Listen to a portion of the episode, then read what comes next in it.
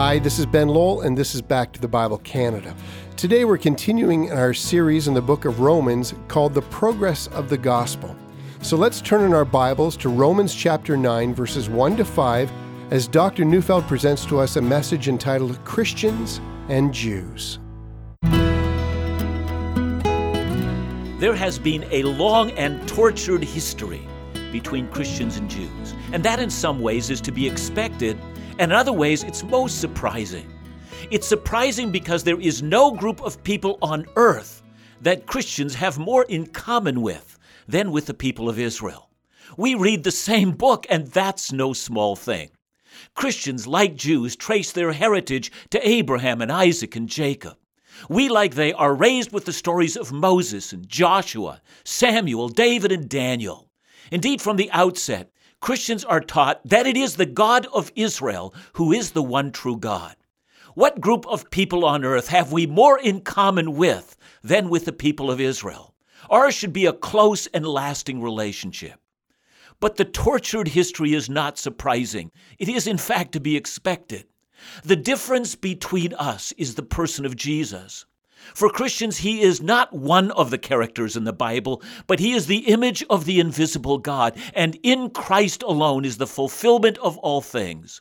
And so we part company at the very point that for us is the only thing that ultimately matters. Over the years, mistrust between Christians and Jews has unfortunately marked the relationship. But during the Spanish Inquisition and then during the Nazi Holocaust, things reached a level that is simply inexcusable and overwhelmingly demonic. And now, after all this tortured history, contemporary Christians might ask how do we respond to Israel? There are some so called Christian teachers who have now stated that the Jewish people do not need to repent and trust in Christ for salvation. These teachers say that for them, the covenant with Abraham and with Moses and David is enough.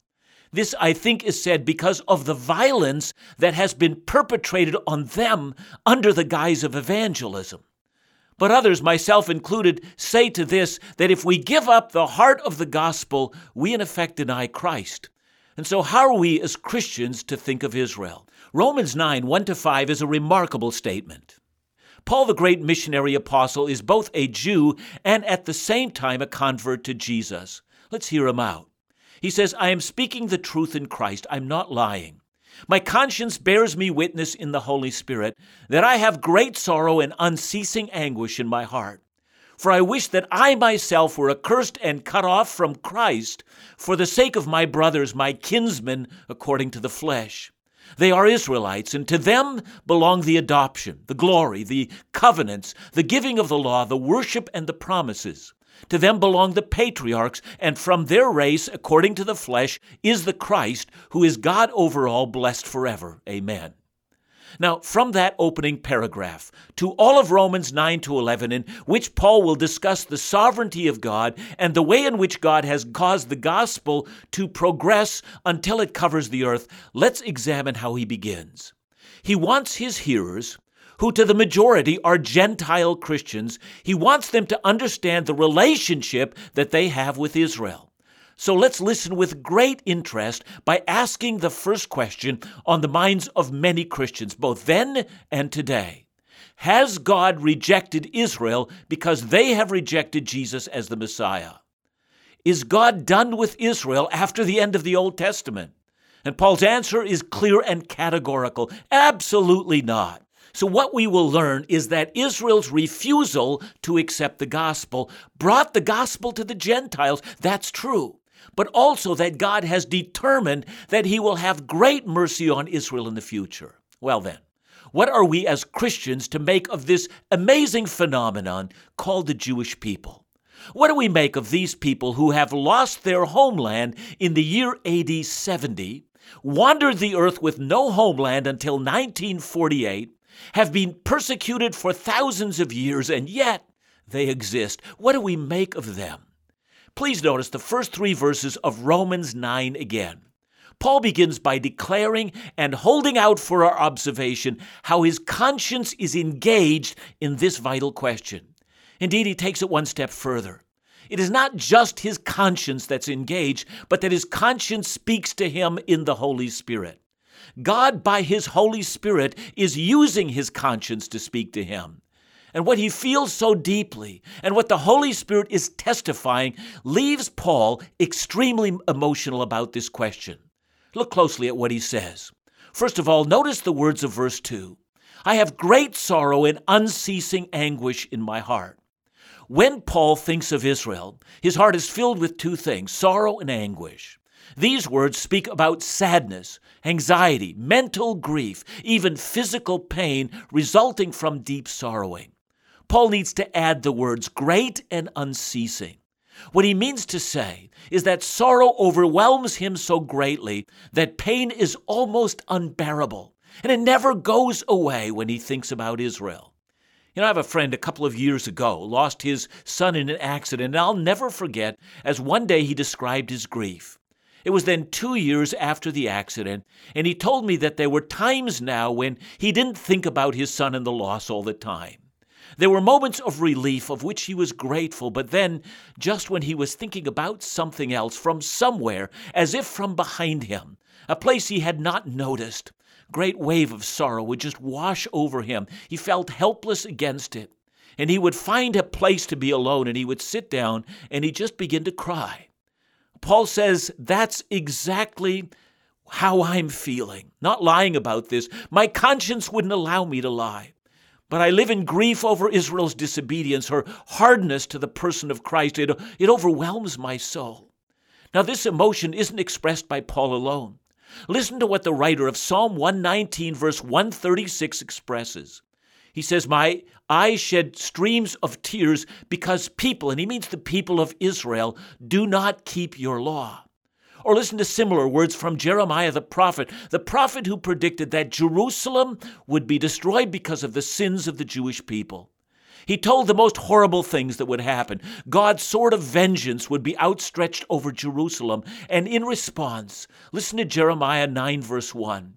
Oh, that my head were waters, and my eyes a fountain of tears, that I might weep day and night for the slain of the daughter of my people. You see, what Jeremiah is saying is this I have wept so much, I have no more water to run from my eyes. Or listen to Jesus himself as he looked upon the city that he loved, recorded in Matthew 23, verse 37. Oh, Jerusalem, Jerusalem, the city that kills the prophets and stones those that are sent to it. How often would I have gathered your children together as a hen gathers her brood under her wings, and you would not. So, in fact, Paul is not alone in weeping for the disobedience of Israel. That's recorded in both Testaments.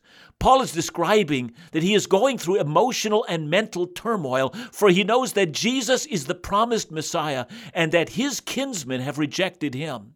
He's like someone driving and leading a convoy which takes a particular turn in the road and then watches in horror as most of the cars take the wrong turn on the road, a road that will lead to ruin. How should Paul respond to such emotional turmoil? Look again at verse 3. For I could wish that I myself were cursed and cut off from Christ for the sake of my brothers, my kinsmen according to the flesh. Now, that word cut off comes from a Greek word, anathema. He at times in grief would say, I would gladly spend eternity in hell if it meant that the Jewish people would come to Christ. Now, what's going on here? How can someone even contemplate such a thought? Paul can't mean that he could pay for the sins of Israel by his own suffering. You know, Paul has a theology of the atonement. And it is the suffering of Christ alone that pays for the sins of others. No, Paul is not denying the gospel or the joy that he constantly preaches. You know, in many ways, this should be understood as the language of grief and the language of loss. You can't read the Bible any other way. You see, anti Semitism or hatred of Jews is simply not possible for any follower of Jesus. But someone might say, well, is this love any different than we might have for any other lost people group? Well, in a sense, no, it's not. See, I remember reading about John Knox, who so loved his own people and was so moved by the plight of a lost Scotland that he prayed, Lord, give me Scotland or I die. And that's how Paul is praying. And some of you have prayed that way for your lost children. Parents have. Some of you prayed that way for your friends. Some of you have even prayed that way for your city or for your country. But there is something unique about the call of all Christian people to love the people of Israel. In verse 4 and 5, Paul will give us eight reasons, eight, why he and all Christians have a special relationship of love with the people of Israel, a love that simply must not go away.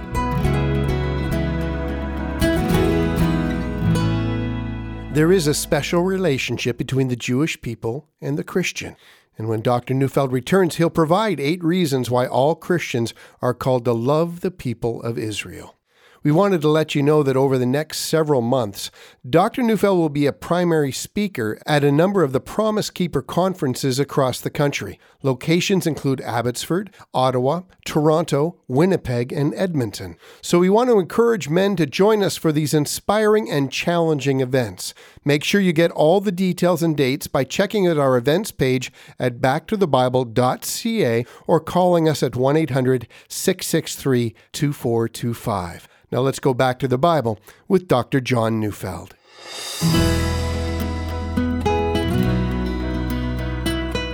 I want to reread Romans 9 4 and 5. They are Israelites, and to them belong the adoption, the glory, the covenants, the giving of the law, the worship, the promises. To them belong the patriarchs, and from their race, according to the flesh, is the Christ, who is God over all, blessed forever. Amen. Now, from this passage, let me give eight reasons why all Christians are called upon to love the people of Israel. First, Israel is God's chosen people. Paul says, To them belong the adoption. That's the language of God choosing Israel out of all the nations of the earth to be his treasured possession. But what does that mean?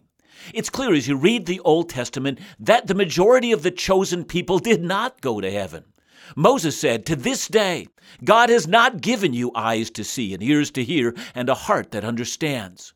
Or listen to what Isaiah the prophet said about Israel, recorded in Isaiah 10 21 to 22. He said, A remnant will return, the remnant of Jacob to the mighty God. For though your people Israel be as the sand of the sea, only a remnant of them will return.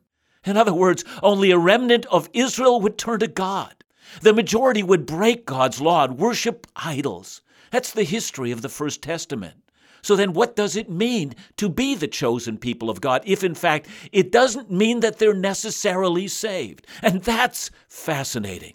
Listen to what Paul teaches in Romans chapters 1 to 4, which you remember is the heart of the gospel or Christianity 101. Ready? Romans 3, verse 19.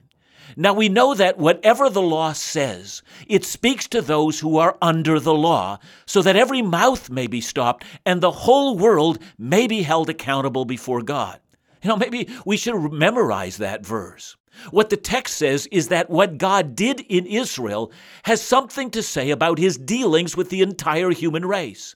Israel, the Jews, are placed on God's center stage in the center of the nation to show the entire earth what kind of a God exists and what this God wants and how we are to attain mercy.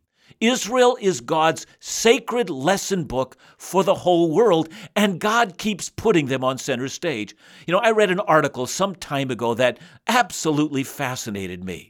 Since the beginning of the Nobel Prize, that is, in peace, in literature, in physics, in economics, and in medicine, from the early 20th century to the near present, eight Muslims have won that prize.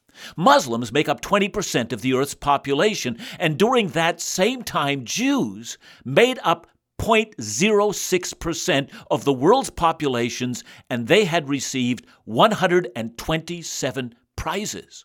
You know, what's going on? There are no doubt numerous factors in this, but God is determined to place Israel at the center of the nations so that through them the whole earth might be held accountable to God. They will always be at the center. I think I could demonstrate that in a number of ways, but look at Paul's list.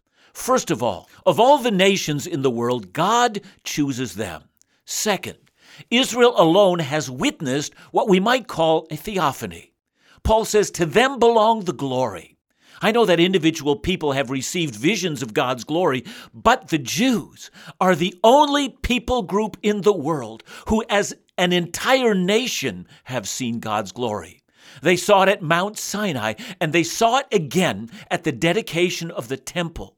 No entire nation has ever had a revelation from God, but this nation has. Third, Israel is the only nation through whom the covenants of God have come to the human race. God made an agreement with a whole human race in a series of covenants. Through Abraham, he promised to bless the whole world. Through Moses, he established the law.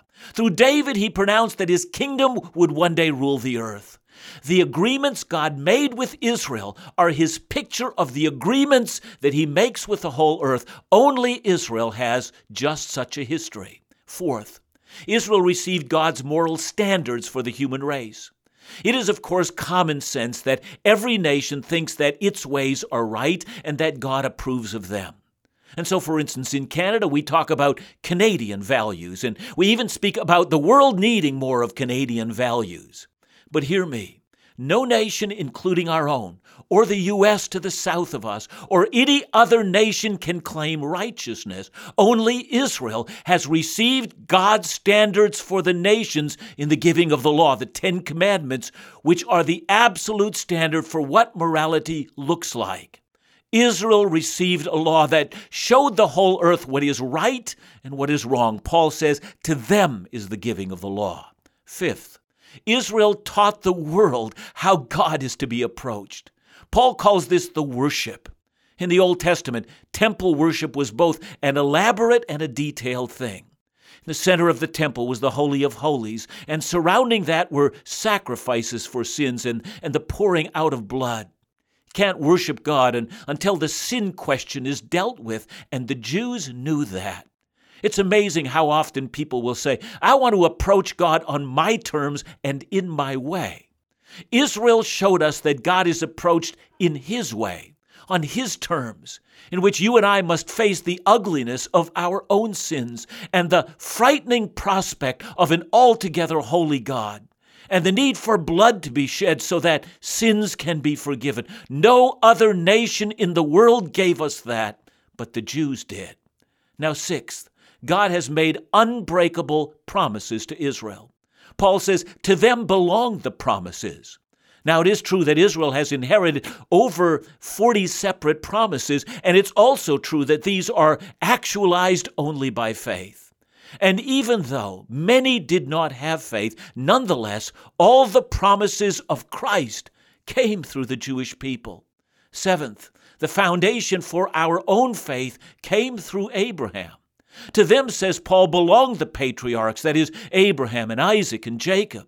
That is indeed the foundation for the entire life of faith. But there's one thing that Paul must add. You'll notice the second half of verse 5 From their race, according to the flesh, is the Christ, who is God over all. See, the first thing you'll notice, of course, is that Jesus is called God over all. Now, it's not the first time that Paul calls Jesus that. Titus 2:13. He calls Jesus our great God and Savior. Peter does the same, calling Jesus our God and Savior in 2 Peter 1, verse 1. So, to give Jesus this title is, in fact, New Testament Christianity. Now, some time ago, after I had preached John 12, I had pointed out that when Isaiah saw God in the temple, According to John 12, it was Jesus, the Son of God, the second person of the Trinity, whom Isaiah saw. Know, this fellow that heard me was so angry with me, he wanted to point out that the Trinity, he said, was invented by the Roman Catholic Church. How silly. Peter, Paul, John, all called Jesus God, our great God, our great creator God, God the Son, who came from God the Father. No, this is not some story that was made up several hundred years after Christ, somehow elevating the status that he had. This is Christianity 101. This is the story of God entering the world as a man and dying on the cross for our sins. Now, I've pointed out seven reasons why Christians must love Israel.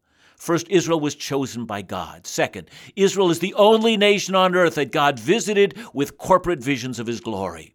Third, Israel is the only nation of God through whom God gave his covenants. Fourth, Israel alone received the law. Fifth, Israel taught the world how God was to be approached. Sixth, God made unbreakable promises to Israel that are still in effect. And seventh, the foundation of the Christian faith comes through Israel. And those seven reasons would be enough, but Paul's still not done. The final reason is this we must love Israel is because when God stepped into the world, he came as a Jew not as a German, not a Brit or a Chinese individual, or Korean or Russian or Japanese or any other nationality. He came as a Jew. Why? Because the Jews are God's lesson book to the nations. God has chosen the Jews as a centerpiece whereby He would teach all of this to us. See, when Babylon destroyed Jerusalem, the Jews taught us the value of repentance. And when the angel of death passed over Israel, we learned the value of redemption. And when Israel passed through the Red Sea, we learned about salvation. And there is so much more. Israel has always been God's lesson book to the world. And so, because of this, all Christians are called upon to esteem and to love Israel. That's why the prophet Zechariah told us of Israel For he who touches you touches the apple of his eye.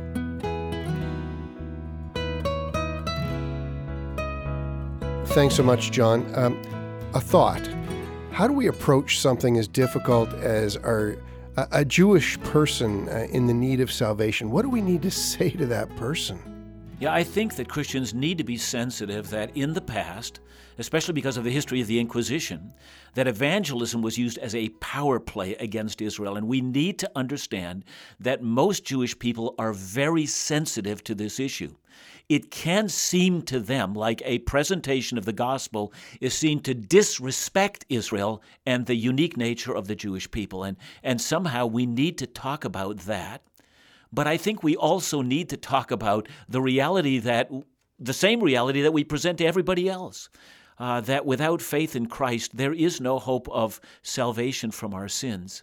But I think we have a unique advantage with the with the Jewish people, and that is we can, if we are careful, uh, work through a Bible study with them, texts of Scripture that we agree with together, perhaps Isaiah 53, and talk about uh, why that has to be fulfilled in the person of Jesus, or or to speak about other ways in which the Old Testament naturally leads uh, to the gospel. So we can help uh, Jewish people to feel that it's not that they are abandoning their Jewishness, but we can call them to come home and to be completed as God would have them be. Thanks so much, John. Join us again tomorrow for Back to the Bible Canada, leading you forward in your walk with Jesus every day.